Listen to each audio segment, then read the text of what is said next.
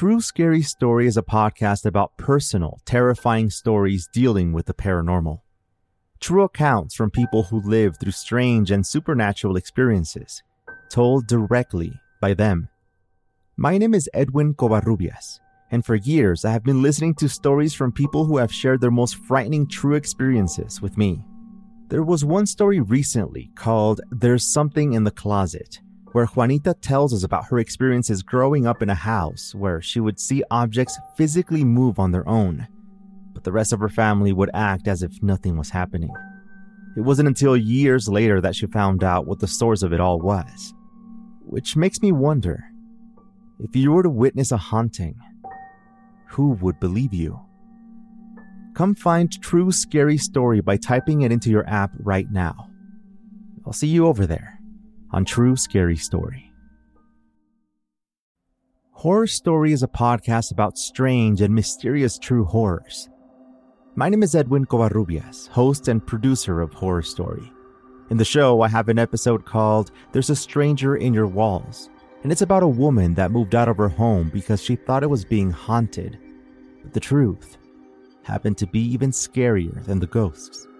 Other stories dive deep into the supernatural, like the one of the most infamous cases of real ghosts, called The Haunting in San Pedro. But if you're into mysteries, learn about the pilot who disappeared in the sky. All of these and more are available on Horror Story right now, with more episodes coming out every single week. You can search for the podcast by typing in Horror Story on your podcast app right now. The show is the one with the yellow letters. I'll see you over there on Horror Story.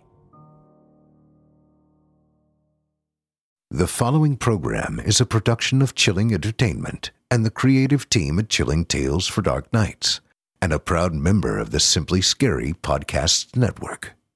Visit simplyscarypodcast.com to learn more about this and our other weekly storytelling programs, and become a patron today to show your support and get instant access to our extensive archive of downloadable ad-free tales of terror. Thank you for listening and enjoy the show.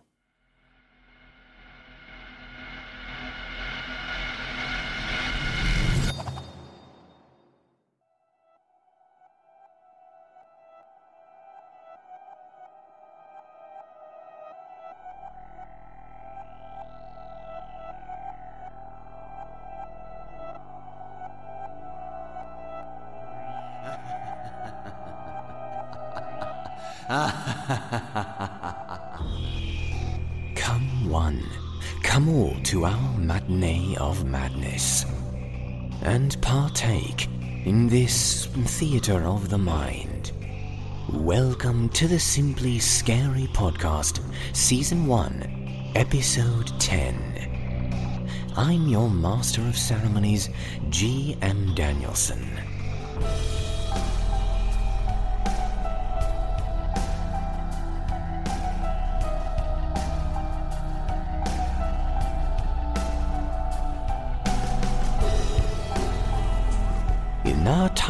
Trying efforts to bring you brand new fear, the Simply Scary podcast sometimes devotes our episodes to the works of single authors that are haunted by dark, foreboding visions.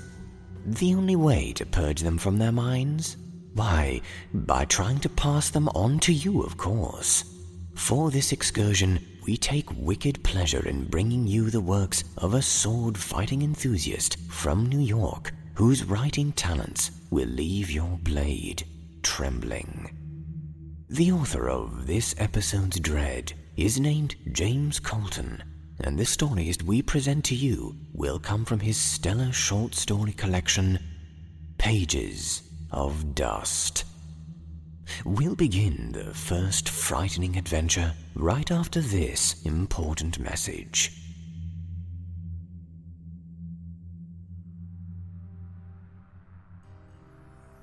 Hello, listeners. Jesse Cornett here with an important word about today's stories. James Colton's Pages of Dust is not just one book with killer stories, it's a whole series of books. You can find them all, Pages of Dust Volumes 1, 2, and 3, on Amazon.com. And right now, through November 25th, you have a chance to get the Kindle edition of Pages of Dust Volume 1 for free. That's right, folks. He said free. So go to Amazon.com after the show and search for James Colton's Pages of Dust to get Volume 1 for free now through November 25th. Back to our show.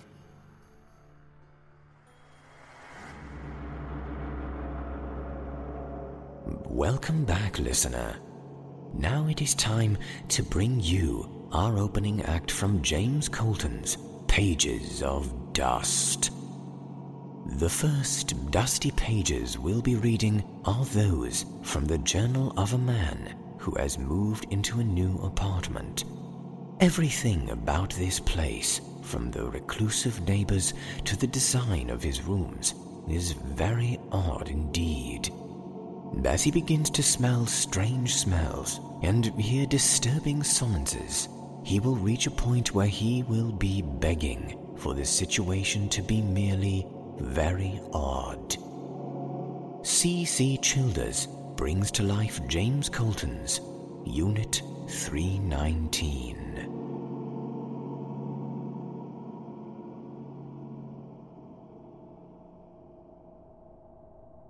Day one in the new apartment.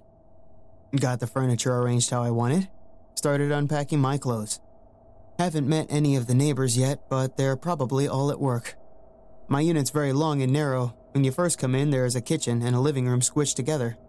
A hallway stretches out the back, and that's where the longness comes from. It's only a couple feet wide, with doors leading to the bathroom, linen closet, and bedroom lining the left side. The right has windows every few feet overlooking the courtyard at the center of the building, two stories below. Not a pretty view. It's all concrete, and the few trees they tried planting look sick. It's a weird layout, but hey, can't beat 400 a month for rent. Well, best get to unpacking. I really wish there were more windows. Got almost everything unpacked today. All that's left are my clothes. I'm holding off on hanging them in the closet because there's a bad smell inside. Trying to air it out first. Maybe I should stick an air freshener in there. Almost saw one of my neighbors this afternoon. I was coming out of the bedroom and caught a flash of light from the corner of my eye. I looked out the window into the courtyard just in time to see a glass door swing shut. Should probably get some sleep now. I really wish there was a window in the bedroom. Even on the third floor, I feel like I'm underground. Think I overheard an argument last night. First sign of anyone else living here I've had since moving in. Well, aside from the courtyard door yesterday. Didn't sleep well because of the noise. It was muted by the walls, but it sounded like a bad fight. Lots of screaming and crying. The closet still smells. I think I'll get an air freshener tomorrow on my way back from work. Oh, and I should see if I can get the landlord to fix the hot water. I don't think I can stand another ice shower, especially this time of year. Speaking of which, we're supposed to get snow tonight. Yep, we definitely got snow. Work was closed today, and I can't see much out the windows in the hallway. I know there's someone living above me. I've been hearing them walk around all day. I wonder if they're new, since this is the first I've heard of them. Been hearing other signs of life too. A door slammed downstairs a few minutes ago, and someone walked by my unit talking to someone else. I guess with the bad weather, everyone's cooped up inside. Snowstorm cleared up last night. Picked up an air freshener on the way home from work, set it up in the closet, which, by the way, smells worse than ever. I also went ahead and put my coat hangers in there. Still holding off on the clothes themselves, though. The apartment looks a lot nicer in the snow. The cars are just humps of white in an otherwise smooth blanket. The concrete is all covered up. Even the sickly trees look magical with icicles hanging off their branches. Less pleasant, however, are the neighbors. I still haven't actually seen anyone, but I can hear them. Someone's yelling right now, in fact, sounds really angry. Now there's someone banging. I don't like this. I can't sleep. The shouter quit around 11, but I can't relax. I think. I think every time I start to drift off, something wakes me up. Like that kind of noise that's very quiet, but just the right wavelength to get stuck in the back of my head like a worm. Finally got some sleep last night, but I'm not sure it was enough. It's weird, I don't know. When I come home from work, I noticed the only tire tracks coming out of the parking lot were mine from earlier. Does nobody else here work? I guess they could have just used the trail I blazed this morning. As I was getting ready for bed, I thought I saw the courtyard door open again. I looked out but saw nothing. Too much nothing, actually. Something wasn't right, but I couldn't put my finger on it. I haven't been able to get in touch with the landlord, so I still don't have any hot water. I may just stop taking showers. All right. I know I'm not hearing things. It's 2:30 in the morning, but this has been going on all night. There's a rattling sound coming from the closet. I should go see what it is. But I don't want to for some reason. I checked on the closet this morning. Turns out if I tap one of the coat hangers, they all bump into each other and make the exact same noise I heard last night. Can't think of what might have done it though. Maybe there's a draft. And while I'm talking about the closet, the air freshener isn't working. It's just mixing with the stink and making it worse. More weird stuff. Ever since the snowstorm, I've had this wrong feeling, and I finally pinned it down. The cars. They're all buried, and no one's dug them out. I'm the only one that comes and goes. Mine are the only tire tracks in the parking lot. But there's more. I realized it while I was staring at the courtyard this evening. No footprints. That rattling sound started up again. I don't think I'll get any sleep tonight. Uh, I think these late night entries are going to become a regular thing. Heard someone screaming. It was far away, but it drove me nuts, and I started pacing my unit trying to figure out which direction it was coming from. I eventually settled at one of the windows. The voice seemed to be coming from the other side of the courtyard. She must have been screaming really loudly for me to hear it all the way over here. I'm writing this in the living room. I don't want to go back to my bedroom. The rattling noise is going on right now. I tested my draft theory, but couldn't pick up the faintest breeze. Besides, even a draft couldn't rattle the coat hangers that hard. I think one of them just fell off the rack. I didn't go to work today. I'm too tired. Couldn't sleep. Still no footprints in the courtyard. Cars in the parking lot still buried. All my coat hangers were on the floor. I just want to get out of here. I just want to get out. I've got enough money to stay at a hotel until I find a new place. I just peeked into the hallway. One of the coat hangers is there. Why is it there? It should be in the bedroom. Calm down. Just get your keys and get out of here for a little bit. But my keys are in the bedroom. I don't want to go in there. All right. I got my keys and I'm leaving now. Coat hangers scattered everywhere. Also, as I left the bedroom, I was staring straight out the window, right at the courtyard door. It opened. It shut. There was no one there. I'm still in my unit. I've got the keys in my hand, but now there's a shadow under the door. It appeared just when I was about to leave, and it's been there ever since. This is the closest I've come to actually seeing someone in this building. Maybe it's the landlord. Maybe they finally sent someone to take care of the hot water. They'll be stupid they would have knocked by now. I could check. Look out the peephole. I don't wanna. I don't want to. Every time I go to look at something, there's no one there. What if I look out and there's no one there again? Why is that shadow there? There was a noise behind me just now. I look back and there's a coat hanger in the living room. It's one of the metal ones, and it's all bent out of shape. My eye keeps being drawn to the hook. It's dark now. I still haven't looked out the peephole. Can't make myself do it. I'm sitting with my back up against the door, and I swear I can feel something leaning against the other side. I can't tell if I'm hearing my own breathing or someone else's. I hate being so close to it, but I feel like I need to keep my weight on the door. Is this how I'm going to spend the rest of my life? No. There's another way out of here. I just realized. I could climb out of the windows into the hallway. The side of the building has enough architectural detail that I could make my way to the ground if I'm careful. No good. I got my head up, but then I saw one of the windows below me open up.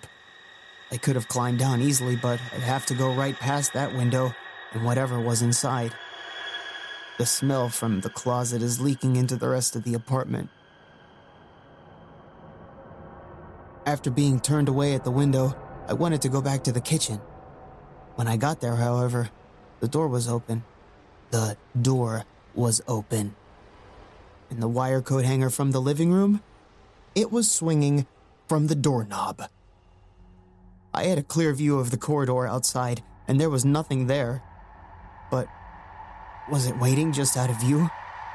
Was it already in my apartment somewhere? I'm in the bathroom now.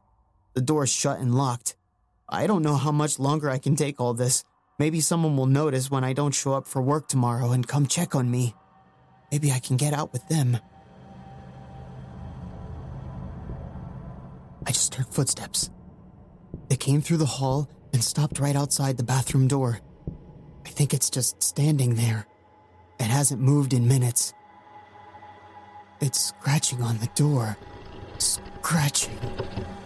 There's a metallic ring to the sound like like it's using the coat hanger. I can't stop thinking about the hook. Oh, please, no. The light's flickering. Don't go out, please. Don't go out, please.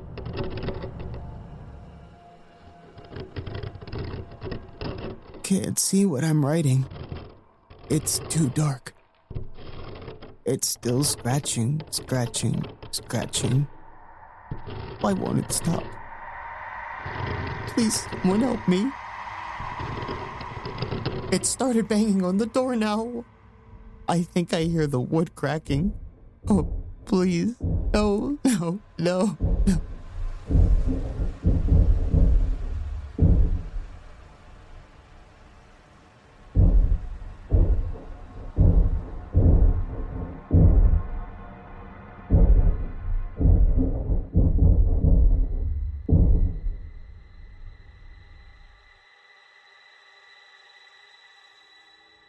Angi has made it easier than ever to connect with skilled professionals to get all your jobs done well. If you own a home, you know how much work it can take, whether it's everyday maintenance and repairs or making dream projects a reality.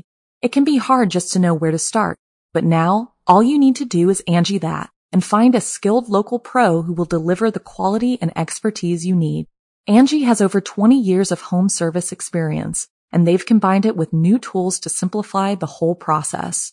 Bring them your project online or with the Angi app, answer a few questions and Angi can handle the rest from start to finish or help you compare quotes from multiple pros and connect instantly, which means you can take care of just about any home project in just a few taps. Because when it comes to getting the most out of your home, you can do this when you Angi that.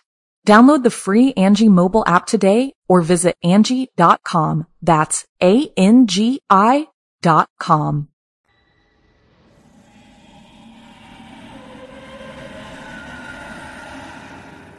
Just a tip for the close quarters of apartment living. It can be very important to introduce yourself to and get along with other tenants in your building.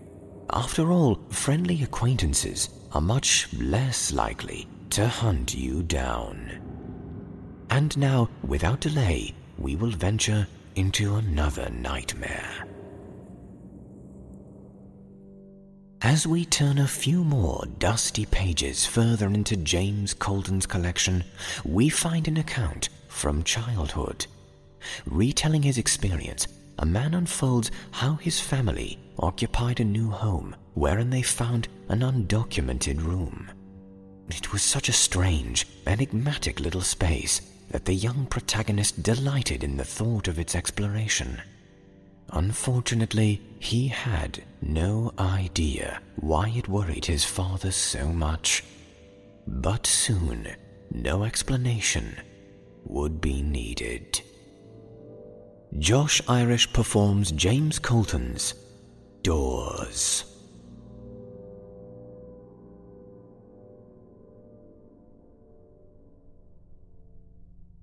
You'd never know it existed, looking at the house from the outside.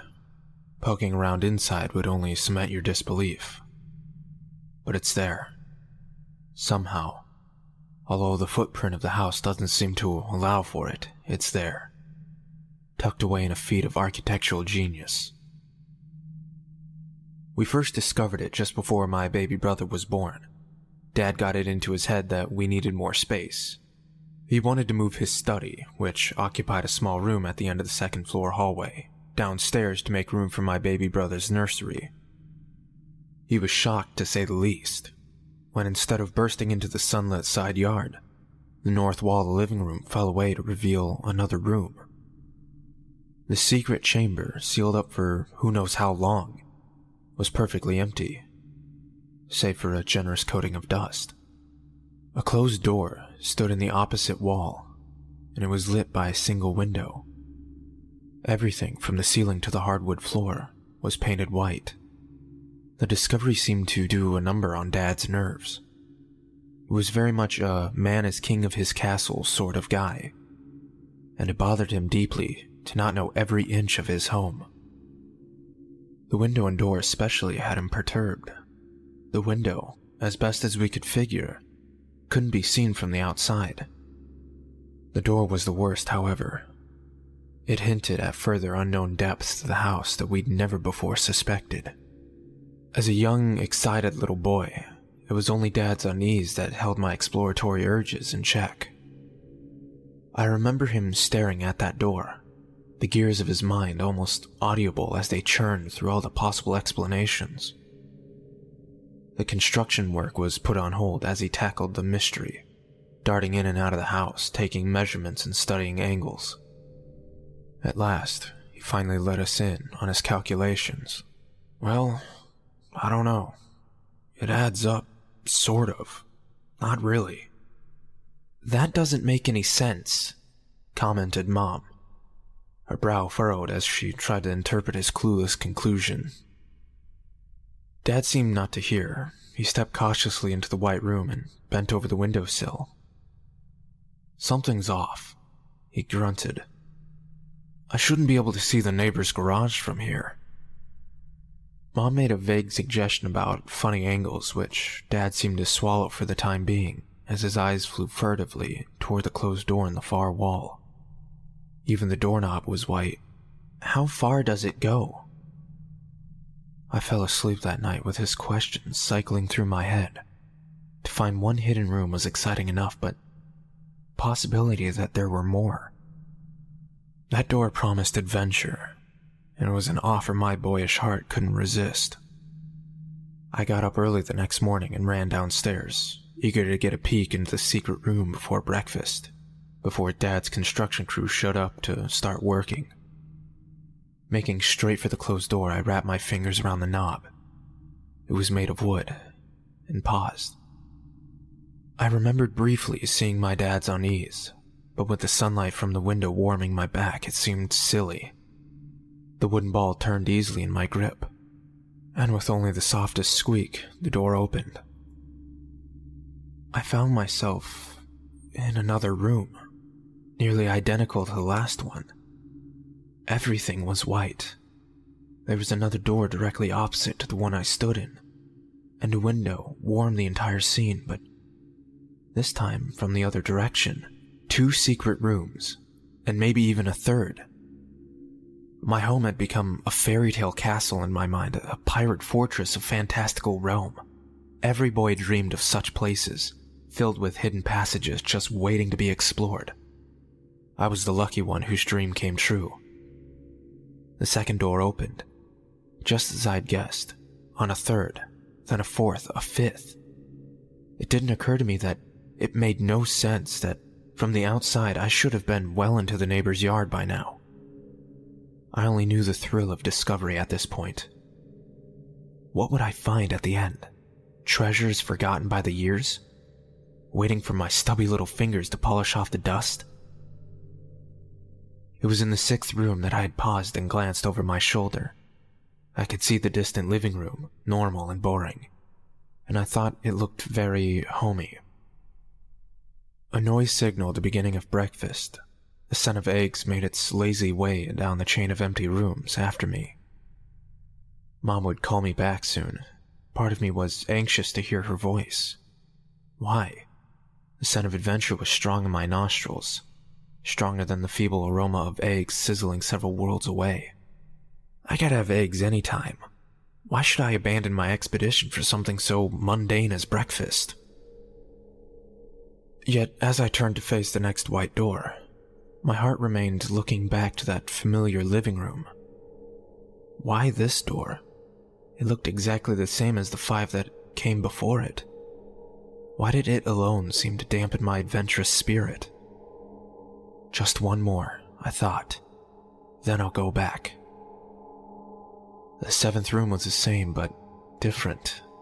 So very different. There was no window, no door from the far side. Instead, a rickety dresser leaned precariously against one wall, and a messily made bed occupied one corner. Every space in between was stuffed with either blankets or, and it was quite a shock to see so many in all one place, dolls. Some were plush, with button eyes and seams spilling guts of clouds. Others were made of harder stuff, ceramic with eyes of sparkling glass. The air in the last room was stuffy, likely because it was a dead end without even a window for ventilation. I admit, I was disappointed. I expected to find something more exciting than a few old pieces of furniture and chaotic collection of toys and laundry. Still, I took a moment to look around. Maybe in that dark slit between the bed and the floorboards, something was hidden. I was on my knees, crawling forward through the dust, when it happened. A distant bang, then another, louder. Bang, bang, bang, bang. Frightened, I spun around in time to see the last of the door slam shut, plunging me into darkness. You may be surprised to know I didn't scream. I think I was too shocked. After a moment of utter blindness, light from the previous room's window managed to work its way under the door. My eyes adjusted. I could see well enough, well enough to regain my feet, well enough to catch my tiny reflection in the doll's eyes, well enough to notice something swelling on the bed. It was like something was inflating beneath the blankets, rising up through the dust impregnated mattress. The wonder was gone. All thoughts of treasure and adventure evaporated as I scrambled back from the bed, fumbling for the doorknob as I watched the heavy sheets fall away from the materializing form. I clenched my eyes shut as the door opened, letting in the sunlight. I turned my back and ran, slamming the door shut again behind me. I didn't care what secrets that seventh chamber held anymore. I didn't care about anything except the numbers as I reopened the rooms and shut them up again, counting down as I went. Six, five, four, three, two, one. I screeched to a halt. I should have been back in my living room. My nose should have been full of the smell of scrambled eggs. I should have heard Mom's voice calling me to the table. Instead, I faced another door, just like the last. Maybe I, I counted wrong. The door opened. Another white room. And another after that. I stood panting in terror as I puzzled over my dilemma. Eight rooms behind me, I heard doors opening and closing, each sequence louder than the last. It's coming. With no other alternative, I opened the next door and kept running. The chain of chambers went on and on. I lost count, certain only that there were far more than there had been on my way in. They just went on and on without an end, each one exactly the same. My tiny legs grew tired, and finally, I stumbled and fell, scraping my knee against the rough wood floor. I began to whimper as I listened to my pursuer's progress, marked by the steady rhythm of creak, bangs, and creaks and bangs. I was trapped in an impossible labyrinth, hunted by something that had been waiting untold years for a curious little boy to come exploring. A sob escaped me as the bangs got closer. I couldn't run anymore. It was going to get me. The doorknob behind me rattled, began to turn. I spun my face to the agent of my doom. And as the door cracked open, I screamed the only thing I could think of, the only name that could bring comfort to a frightened child. cried out for my mom at the top of my lungs. What is it?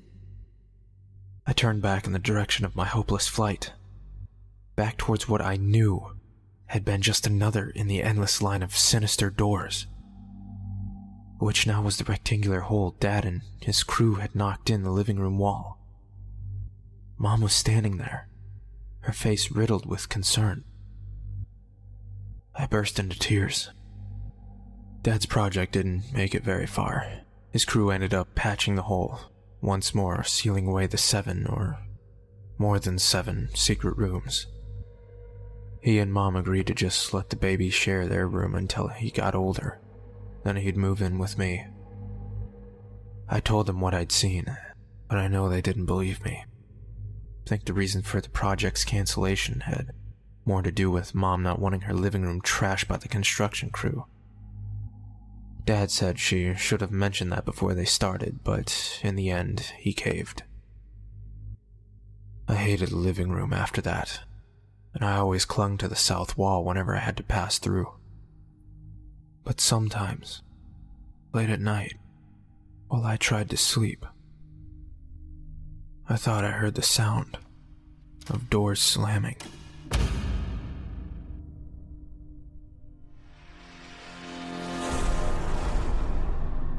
Rational people sometimes have to live with the unexplained. The best they can do to move past it is to try and put it out of mind as much as they can and hope it never forces its way back into their lives again. After another brief message, James Colton will introduce us to a very distinctive dwelling.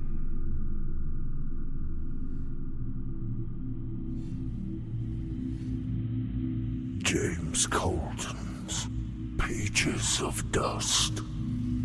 Buy it today on Amazon.com. Kindle version free until November 25th.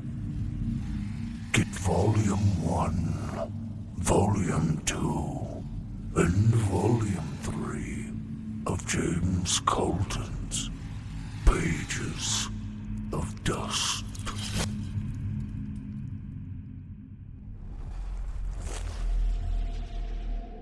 Now, it's time for this episode's main event.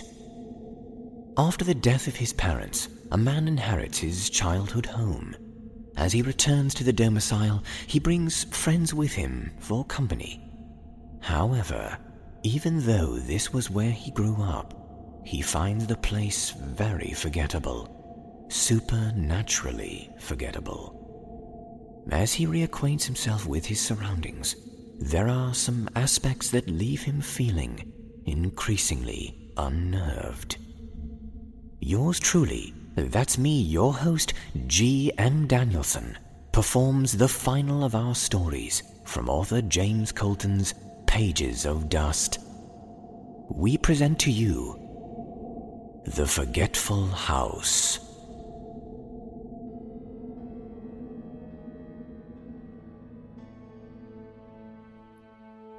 I stared up at the looming edifice in the crisp winter afternoon. I found it hard to believe that this was my house now, that after all these years I was returning as its master. The circumstances weren't at all what I'd wanted, but then again, what had I expected? There was no other way. My house, I muttered How many times had I called it that as a child? Yet now, to actually utter the words felt wrong.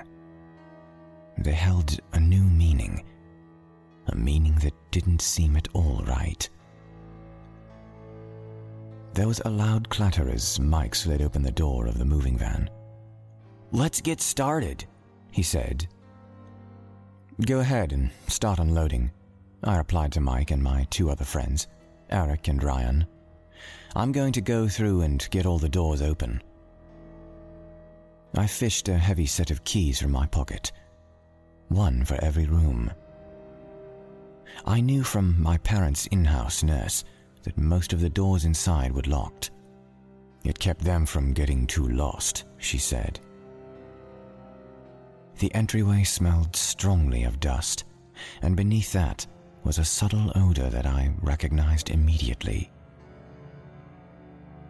Every house has a peculiar scent, one you can detect on any of its residents, and that defines the family. This was my smell, my family's smell. It smelled like home. Leaving the front door open for my friends as they began carting in the furniture, I strode down the hallway, pausing at each door as I searched for the right key to open it. Once I was done with the first floor, I headed upstairs. There were five bedrooms up there and a bathroom. Once more, I worked my way down, unlocking doors until I came to the last room on the right the master bedroom. I got as far as putting the key to the lock when I paused. This was where it had happened. I slowly withdrew my hand.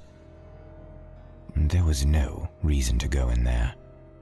No reason to disturb that room. Returning downstairs, I was met with a surprise. Several boxes were stacked in the hallway, and all three of my friends had shed their coats and were brushing large clumps of snow from their limbs. That blizzard came out of nowhere, said Ryan. I glanced out the window. Indeed, I couldn't see across the street. The snow was falling so heavily. The weatherman didn't call for a storm, I said. Well, you know how reliable they are, answered Eric. There's no point in working in that. So we figured we'd just crash here for a while and wait it out. So that's exactly what we did. We unpacked the few boxes that had made it inside and rearranged some of the already existing furniture. But the storm showed no signs of waning. I guess that's what you get for moving so close to the Great Lakes, said Ryan as we stared out the windows. I hope your microwave made it inside. It had, and so we prepared a quick dinner, which we ate in the living room. I stared at the roaring blaze in the fireplace. It got dark outside quickly, owing to the short days of winter and the raging blizzard, and before long, our little corner of the house was the only one still blessed with light. Everywhere else had fallen into hushed and dusty silence. We laughed heartily, letting the echoes of our mirth fill the chamber in defiance of winter's fury. What could the storm do to us in here? We had warmth and light, and our good humor ignited our spirits as it reverberated off the walls, bouncing from ceiling to floor, corner to corner, until the entire room seemed alive with cheerful idiots. It was more than a cozy chamber could contain. Our laughter spilled out into the empty corridors, where it struggled with the darkness, failed, and died miserably away. Just like Mother. Hey, bellowed Eric, the remnants of a joke still showing at the corners of his eyes. Uh, what's come over you? I recovered myself. Sorry, I apologized. Say, the other week. The mood was restored as I launched into a comical tale invented on the spot. Our laughter resumed, and I followed it as it soared over my head and out the door to my back, Out once more into those darkened hallways where nothing but shadows moved. I listened to it as it stirred the dust in its last feeble death throes, watched as the shapes, satisfied that their murderous work was done, retreated to their quiet posts. Are you sure you're all right? asked Ryan. my imagination, I replied, shaking my head as I turned back to face my friends. Perhaps I should get myself to bed. Eric spared a glance at the dusty grandfather clock that rested in the corner. If that thing still worked, he said, then I dare say we should all follow your lead. It's worse than that, I'm afraid, said Mike, looking up from his watch. I suggest we call it a night before we all start having hallucinations. Who knows what the midnight hour could do to our fragile minds? Everyone chuckled at his remark. Except me. Familiarity breeds fear. Paradoxical, I know. Perhaps you can't realize when things are wrong unless you are intimately aware of how things should be. As I walked the corridors on my way to bed, I was aware. I had, after all, grown up in this house. I knew all its nooks and crannies. I knew how shadows fell across the floor and climbed up the walls. I knew the lumpy mass hovering to my right was just my father's coat hanging on a doorknob, except that father was dead and there was no door. But why shouldn't there have been a door there? I pondered the question as I passed, refusing to give the lumpy shape a second glance. Yes, there should have been. Once everything was settled down, I'd have one installed. Who cared if it opened into nothing? At least then there'd be a reason for father's coat to hang there, on a doorknob that did not exist. I reached my room, shut the door, and locked it, then wondered what should happen if I had to get out in the middle of the night. I reminded myself that it already was the middle of the night, and my other worry. What if something tried to get in, kept me from unlocking it? But what should want to get in? I tried not to think about it as I changed into my pajamas and climbed into bed.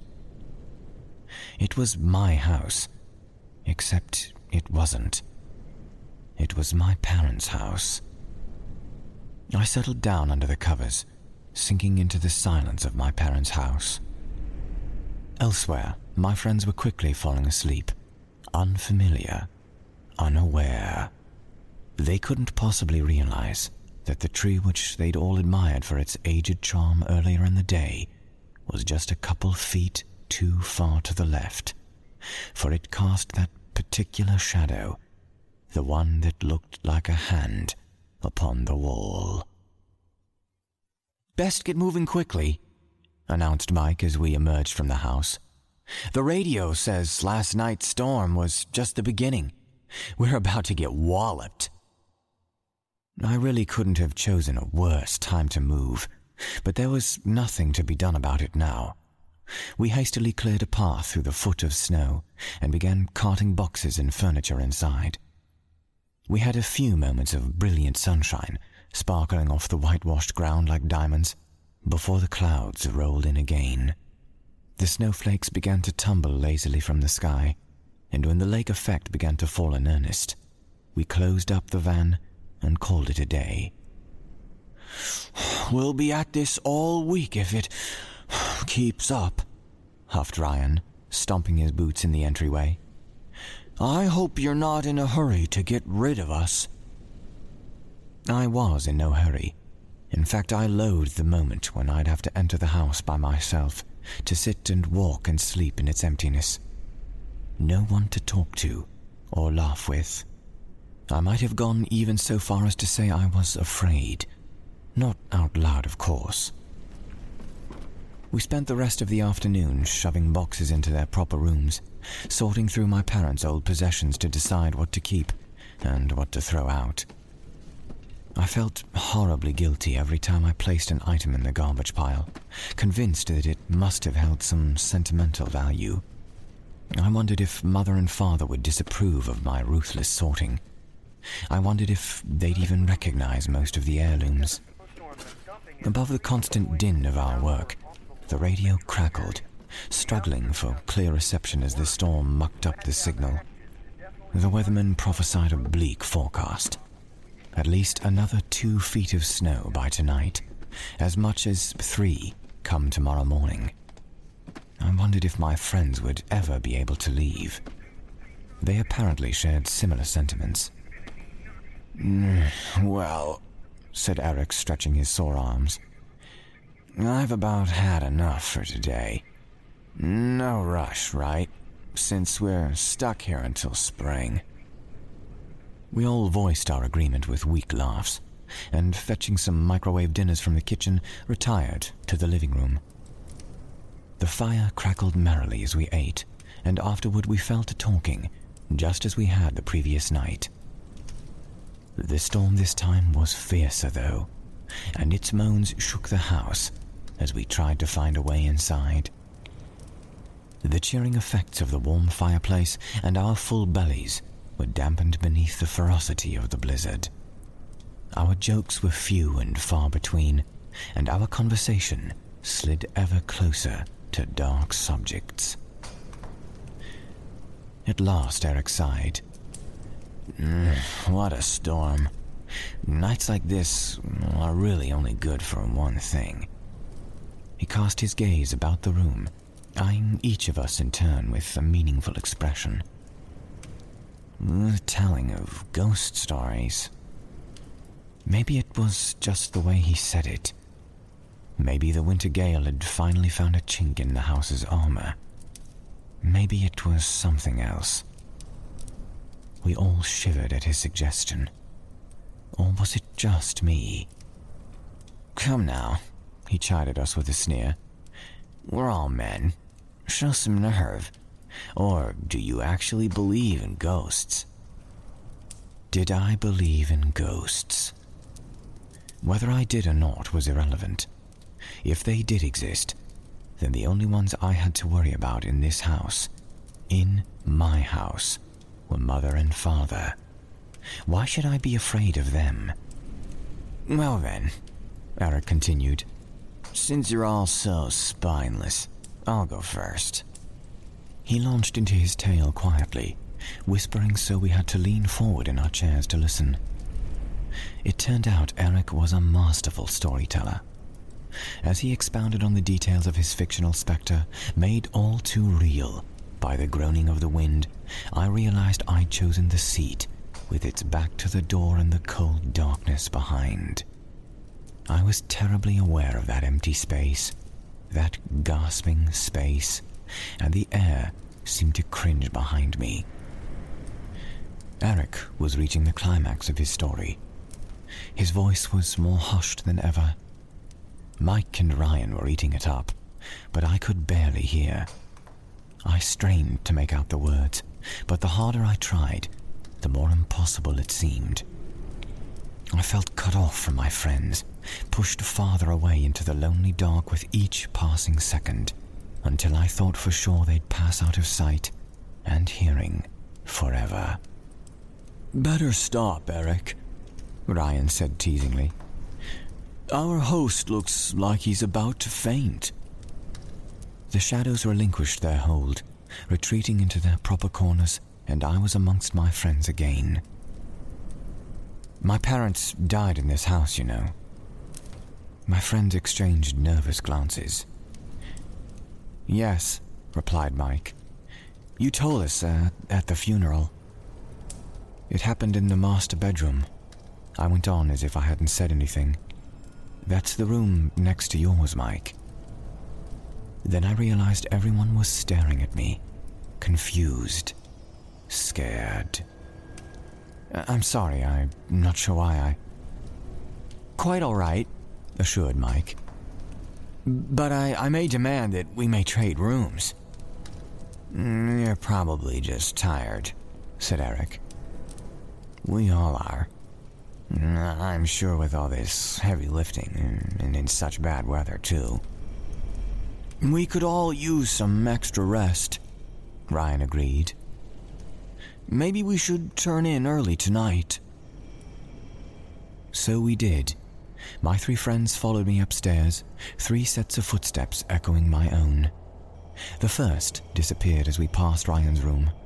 He said goodnight and was gone. The second vanished shortly after. Then the third. The fourth persisted, and I steadfastly ignored it.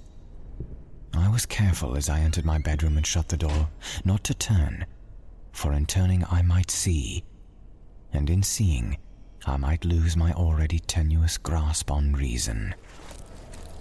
I changed quickly and dove between the blankets, not giving myself time to wonder if I'd made the bed that morning or if the sheets had been mussed up like that all day. I lay there, far from restful, my eyes darting here and there as I tried to keep them from resting on any one spot long enough to notice what was wrong. Deep down, I hoped one of my friends had noticed something. Maybe Mike, who slept next door to my parents' bedroom, was frightened enough by my outburst in the living room to seek companionship. The hope died within me. We were all grown men. Pride would never allow us such an admission of weakness. Indeed, that was what prevented me from venturing out in search of comfort. I was ashamed of myself. There I was, cowering like a child in my own house, my parents' house, I reminded myself. It had never been mine, not since I moved out to start college. No, I was a stranger now. I had no more right to call the place mine than Eric or Mike or Ryan. A stranger in my parents' house. I finally tried closing my eyes, and that helped. Blind, I couldn't notice the wayward shadows. I couldn't acknowledge the drifting shapes. I could only listen. Listening, I could only be aware of the howling wind, the groaning house, the knocking pipes. Then there was a high pitched whine, a click. I opened my eyes, and by the sudden absence of my alarm clock's gentle glow, I knew the power was out. I crawled reluctantly out of bed. Without power, there was no heat. Without heat, we'd all be frozen to death by morning. I remembered that my father had a generator put in the basement when I was a child, so with a shiver I began the long trek through the house. Familiarity breeds fear. You can always tell when you pass by something that isn't there, or fail to pass by something that is. It's the emptiness you feel pulling at your shoulder or the small of your back, the presence that pushes against you, begging to be acknowledged. In the darkness, unless you're familiar with your surroundings, you can't be aware of these things.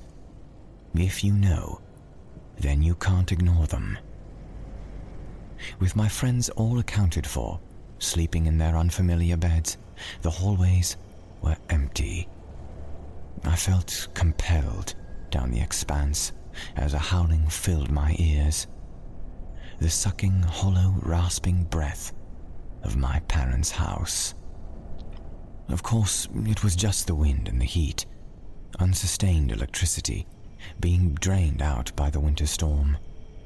Of course it was. About a quarter of the way down, resting on one of the steps, was a dark, amorphous shape.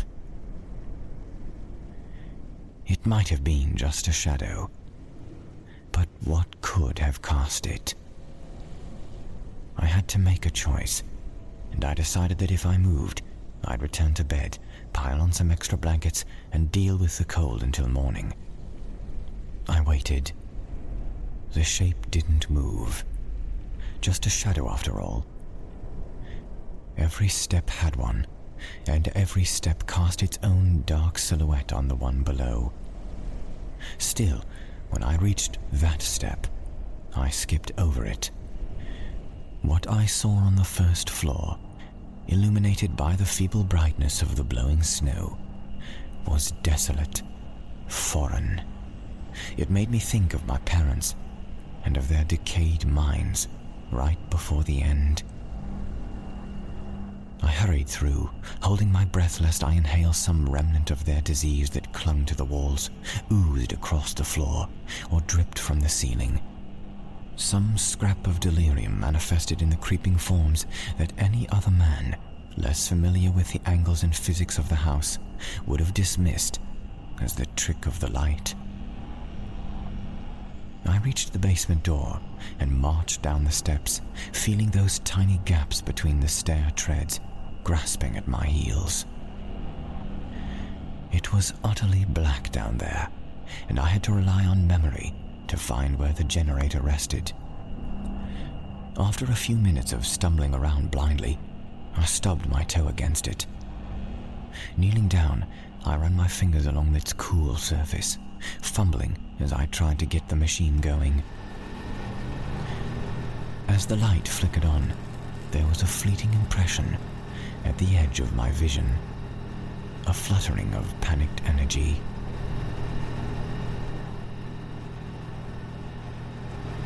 I turned my attention toward the source and beheld the dimly lit basement, cluttered with forgotten bundles and boxes. Some of the debris I recognized from my childhood, others were unfamiliar. I tried to track down where the flurry of motion had hid itself. Was it behind that crate? Under that blanket? I realized I was being foolish. What would I do if I found what I was looking for? Break my neck as I scrambled up the uneven steps, screaming like a little girl? I turned my back on the basement and flipped the light switch off. I was better off not seeing. I thundered back upstairs, back through the shifting corridors, past the shapes I told myself weren't really there. My hand fumbled on the doorknob to my bedroom. Of course, I had shut the door, right? I must have, because it was closed, and there was, I insisted, nothing else that could have shut it. Finally, I stumbled inside, none too gracefully as I tripped over a pile of clothes that I knew shouldn't have been there. What are you doing? asked Eric as he propped himself up sleepily. Wrong room. I apologized, backing out slowly and shutting the door. Lost in my own house. I couldn't help but recall how all the doors had been locked when we first arrived to keep them from getting lost. Now it was happening to me. That's why I was noticing things. Nothing was different. Nothing was wrong at all. It was me. I counted the rooms carefully this time as I proceeded all the way down to the end of the hall, making sure I chose the door on the left, the one that stood open. Had I closed it? I couldn't remember anymore, and with a chilling sense of doom, I realized I was turning into them. I lay down in my bed, and I realized I was shaking. I tried to ignore the noises, the shadows, all the aberrations that my familiarity with the house allowed me to detect.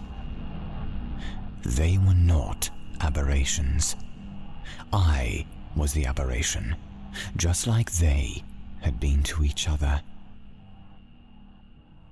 I wondered if I'd recognize my friends when I woke up. The storm, blessedly, had stopped by the time the sun rose, and my three friends, whom I recognized with an overwhelming sense of relief, helped me finish unloading the moving van. Mm, looks like that's it, said Ryan as he slid the door shut. Thanks for all your help, guys, I said. Sorry things got dragged out like that. Mike shrugged off the apology. Can't control the weather. At least the roads are clear. Snowplows had been buzzing back and forth while we worked, allaying our fears of being stranded. The electricity had been restored, and everything seemed cheerful in spite of my harrowing night. Mm, listen, said Eric. Since we won't be seeing as much of each other anymore, what do you say to grabbing lunch somewhere and before we head out. I agreed, and we piled into my car and drove down the street to a small diner where we talked and joked and laughed one last time together. It was unbelievably pleasant, getting out of my parents' house for once. It had been three days, but already I had grown weary of the empty hallways and dusty chambers and that locked bedroom door on the second floor. It would be that much more desolate once my friends were gone. I'd be alone, utterly unknown in that expansive house so full of shadows and so terribly familiar. I began to wonder why I'd agreed to take the house. Why, after all my siblings had stated their lack of interest in the place, had I foolishly decided to move in? I was cutting myself off from my friends, trading their cheerful conversation for a constant reminder of my parents' pitiful end. It was my mother. You know how bad their Alzheimer's disease was. But it was my mother who started it. She didn't recognize my father got startled and knocked his head against the mirror. The strain was too much for them both, and they died like that, tearing at each other, each convinced in their own mind that they were fighting off an intruder. They never liked strangers coming into their house. I realized with some embarrassment that my friends were all staring at me from across the table, their burgers hovering awkwardly between their gaping mouths. Their eyes were full of concern and bewilderment. No, said Eric. Uh, I'm not sure you know how to have a good time. You're looking kind of pale, Ryan chimed in. Are you sure you're all right? Sorry, I sighed. Just pretend I, I didn't say that. Memories, you know. They all nodded slowly, their eyes betraying a lack of understanding. We finished our lunch in relative silence before driving back to the house. We said our goodbyes. Then my friends climbed into the moving van and left me alone. Alone, I turned back to my parents' house, and alone, I crossed the familiar threshold, shutting the front door quietly behind me and locking it. I gazed about me, studying the piles of boxes yet to be unpacked. One of them was half open, throwing a flimsy cardboard flap into the air to reveal its crowded contents. I stared sickly at it in the knowledge that we hadn't opened any boxes that morning. They were all taped shut. I had taped them shut, right? I thought about going over and closing up that rebellious box. But then, whether by a draft or something else, the loose panel quivered. It was a slight movement that I may have imagined, but all the same, I turned my back on it and climbed upstairs. The second floor hallway gaped at me, its windowless expanse clouded with murky shadows, punctuated by pale shafts of light from the other bedrooms. At least, the ones whose doors were open. At the far end on the right, there was nothing to dispel the darkness. As I approached the heart of the gloom, the corridor marked my progress.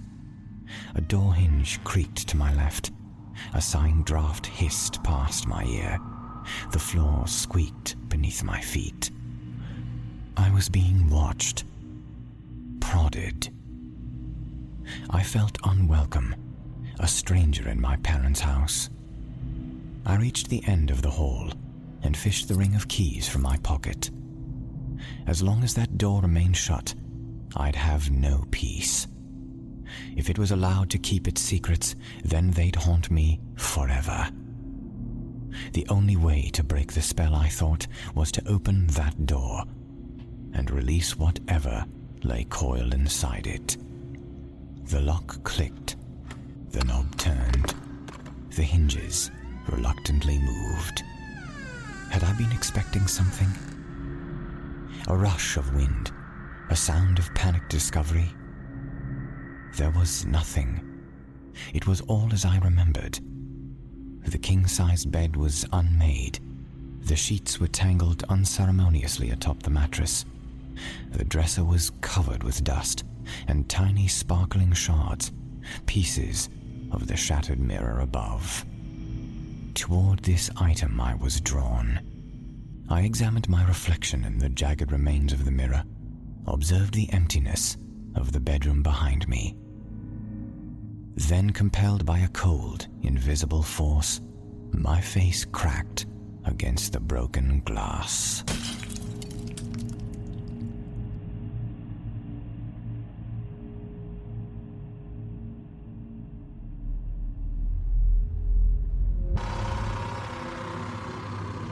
Telling the young that they should leave their parents' home while spreading their wings into adulthood is sage advice. More good advice may be to avoid returning to that empty nest, for if they do, they could find it hard to look at the reflection staring back at them from the mirror. Now stand by for a final message before we share exciting upcoming news from the world of the Simply Scary Podcast.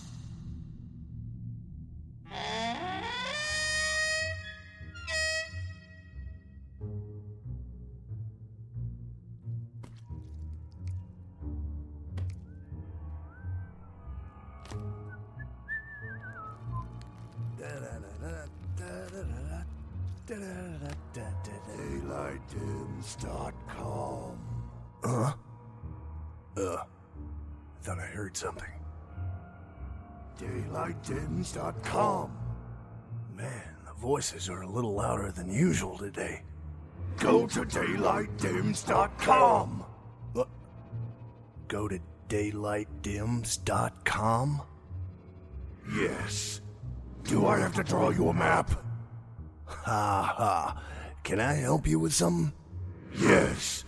You can go to DaylightDims.com to get the Daylight Dim Story Collection Volume 2, or you can get it on Amazon.com. Wait a minute, is this a commercial? Who is this?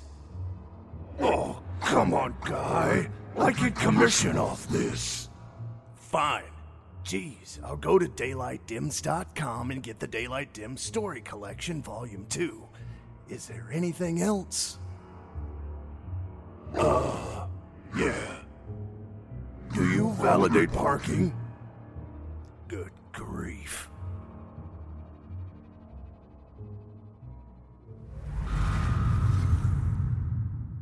If you enjoyed this sample of the work of James Colton, we're pleased to announce that his Pages of Dust collection isn't just an ebook, it's a series of ebooks.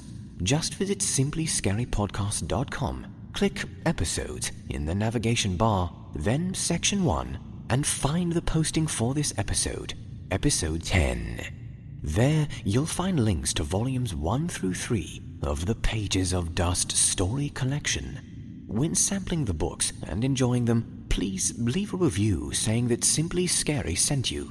By following the links from our website and then completing your purchase, Amazon will thank the Simply Scary podcast for the business by providing us a percentage of their portion of the sale. And author James Colton gets 100% of his portion of the proceeds as well. It's a win win and a very easy way to help support our program and a new horror author. Now, if you're a horror author like James Colton that would like to have your work adapted to a professional level, reasonably priced audio book to help you terrify new audiences on sites such as audible.com, reach out to us at contact at simplyscarypodcast.com and we will set up a free consultation on how we can best bring your stories to life. If you think your work has what it takes to be featured on the Simply Scary podcast, visit simplyscarypodcast.com forward slash submit a story and let us see if it has what it takes to be simply scary. To support the production of more high quality audio experiences and receive hundreds of audio stories in the highest format we can possibly offer you, visit chillingtalesfordarknights.com forward slash tour and become a patron today. You can be the catalyst for our calamity, and with your support, we can bring more sleepless nights and unsettling days into your future. Stay alert in the coming month to get the latest updates on our newest project, where we will move to bring our stories to life in breathtaking animation. Artist David Romero, creator of our popular thumbnail images for the Simply Scary podcast, and the Simply Scary speed painting series on YouTube will be creating stunning animated visuals for our series and more, beginning with a production featuring fan favorite 15 plus million subscriber YouTube content creator and Let's Play gamer Markiplier Mark Fischbach. Hit the subscribe button below to be instantly alerted as soon as updates are presented regarding this exciting development. Subscribing is the best way to stay on top of the news to come. We will be presenting examples of what we have in mind, along with other details leading up to the Kickstarter campaign, where you can not only make this a reality, but you will have the opportunity to walk away with top of the line rewards, including some that are interactive, in exchange for your support. So subscribe today and stay tuned to the Simply Scary podcast on YouTube and iTunes. Finally, it is time for one of my favorite features of our show reading one of the many helpful reviews on iTunes. For this episode, our winner is Lightblade91. Lightblade91 writes, The stories and the voice actors make these tales, mm, well, simply scary. Love it. Thank you for leaving that comment and review on iTunes, Lightblade91. We'll need you to take a screenshot of your iTunes account page and your username and review and email it to contact at simplyscarypodcast.com for your special gift from us here at the Simply Scary Podcast. To all our other listeners out there who are just waiting for my supple tones to recite their review, just make sure to subscribe and comment to us on iTunes, and you could be mentioned just like Lightblade91 on our show. This is GM Danielson, thanking you for joining us for this episode. Remember, listeners, the pages of that book that contains the story of your life will eventually become dusty too, and the ending may be coming sooner than you think. But we will see you next time when we show you there is nothing simple about being scared. Unless, of course, it is the Simply Scary Podcast.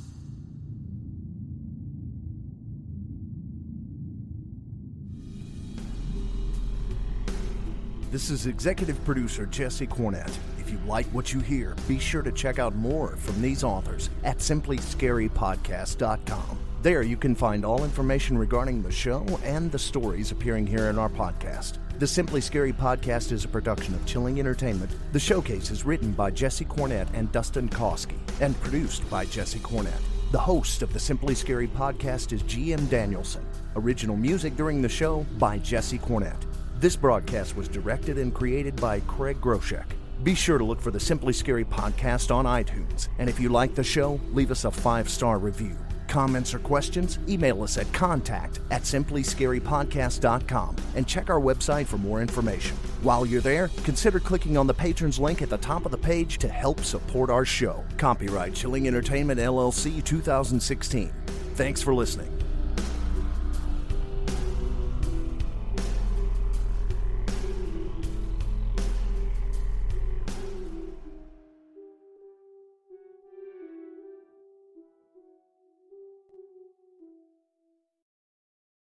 Angi has made it easier than ever to connect with skilled professionals to get all your jobs done well. If you own a home, you know how much work it can take, whether it's everyday maintenance and repairs or making dream projects a reality. It can be hard just to know where to start, but now all you need to do is Angi that and find a skilled local pro who will deliver the quality and expertise you need. Angi has over 20 years of home service experience and they've combined it with new tools to simplify the whole process. Bring them your project online or with the Angi app, answer a few questions, and Angi can handle the rest from start to finish or help you compare quotes from multiple pros and connect instantly, which means you can take care of just about any home project in just a few taps. Because when it comes to getting the most out of your home, you can do this when you Angi that. Download the free Angi mobile app today or visit Angi.com. That's A-N-G-I dot com. Everybody in your crew identifies as either Big Mac Burger, McNuggets, or McCrispy Sandwich. But you're the filet fish Sandwich all day. That crispy fish, that savory tartar sauce, that melty cheese, that pillowy bun. Yeah, you get it. Every time. And if you love the Filet-O-Fish, right now you can catch two of the classics you love for just $6. Limited time only. Price and participation may vary. Cannot be combined with any other offer. Single item at regular price. Ba da ba ba ba.